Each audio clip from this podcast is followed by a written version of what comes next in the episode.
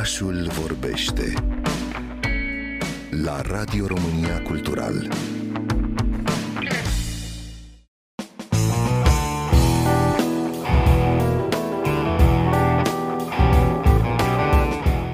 Cultura populară este într-o continuă mișcare și evoluție. Nici n-apuci să termini un serial liniștit, că au și ieșit alte trei filme de la Marvel pe care le-ai ratat. Și uite așa se lungesc listele cu ce e de citit, ce e de văzut, ce e de ascultat și ce e de jucat.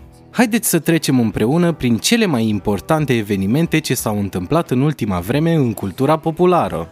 În lumea filmului, Avatar continuă să domine box office-ul. A trecut și de pragul psihologic de 2 miliarde de dolari, așa că putem să ne așteptăm să vedem Avatar 3 mult mai repede decât ne-am fi imaginat. Căci, după cum am mai povestit, este deja gata încă e în cinemauri și probabil putem să ne așteptăm să-l vedem pe Disney Plus undeva prin martie. Însă dacă vreți să vedeți ceva bun la cinema, vă recomand Taximetriști, filmul românesc în regia lui Bogdan Teodor Olteanu și Babilon al lui Damien Chazelle, o scrisoare de dragoste adusă celei de-a șaptea arte. Apropo de Disney Plus, Black Panther Wakanda Forever a intrat pe platforma de streaming.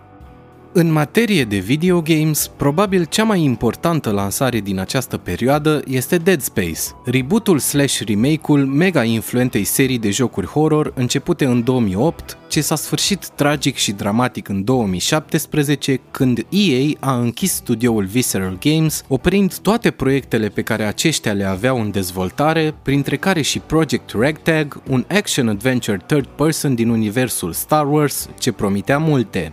Creatorul original al seriei a încercat și lansarea unui copil spiritual cu titlul The Callisto Protocol, apărut în decembrie, cu probleme de performance notabile care ar fi putut fi trecute cu vederea dacă titlul nu comitea cel mai mare păcat al unui joc horror și anume să nu fie deloc înfricoșător. Bref, Dead Space cel nou e fix ce trebuie. Cu un redesign fantastic al navei USG și Mura, secvențe de acțiune refăcute într-un mod intuitiv și o poveste ușor, dar foarte ingenios nuanțată, Motive Studio a reușit să reanimeze această franciză fără să îi reteze membrele. Și e și scary.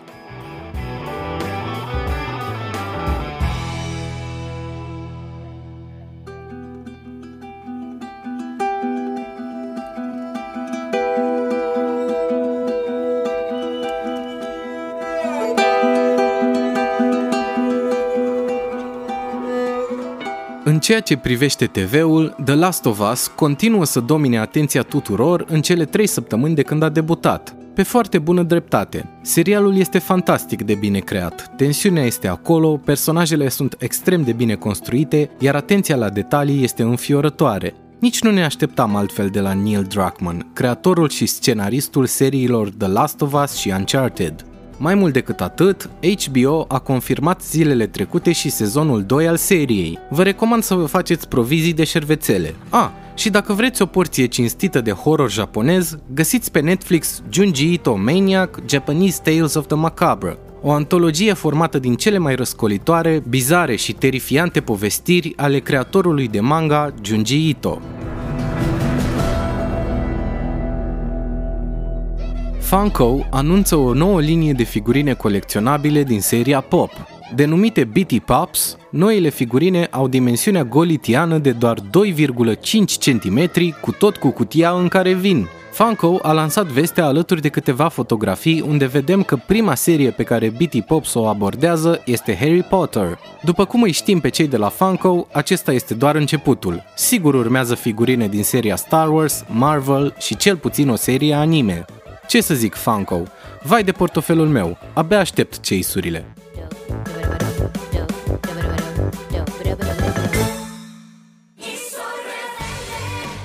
Din lumea muzicii, am decis să vă raportez că Rebelde, trupa fenomen ce s-a născut în 2004 din telenovela cu același titlu, s-au reunit și urmează să facă chiar și un turneu. Nostalgia e o armă puternică, padawanul meu. Gorillaz a scos o nouă piesă cu titlul Silent Running de pe viitorul lor album, Britney Spears a avut a treia ei criză existențială de săptămâna aceasta și și-a schimbat numele în River Red, iar probabil cea mai interesantă lansare este Regret Me a trupei Daisy Jones and the Six. Sună cunoscut? Probabil că da, dar nu în felul în care vă imaginați. Daisy Jones and the Six este o trupă ce până acum a trăit în paginile romanului lui Taylor Jenkins Reid, care documentează nașterea, crescendoul trupei ce a devenit un icon al anilor 70 și motivul misterios pentru care s-au despărțit. Ecranizarea romanului urmează să apară pe 3 martie pe platforma Amazon Prime, însă până atunci piesele din albumul transpus direct din paginile cărții urmează să tot apară în scopul promovării serialului. Dacă vă întrebați de ce pe fundal auzim Fleetwood Mac, ei bine, povestea acestora a stat la baza intrigii din Daisy Jones and the Six. Dacă sunteți curioși și bine ar fi să fiți, cartea a apărut la noi la editura Corint în colecția Leda Bazar. Cam astea sunt veștile din ultima perioadă. Ne reauzim săptămâna viitoare, iar între timp vă aștept să povestim împreună despre ce s-a mai întâmplat prin cultura populară pe pagina mea de Instagram Teodorineluș cu TH.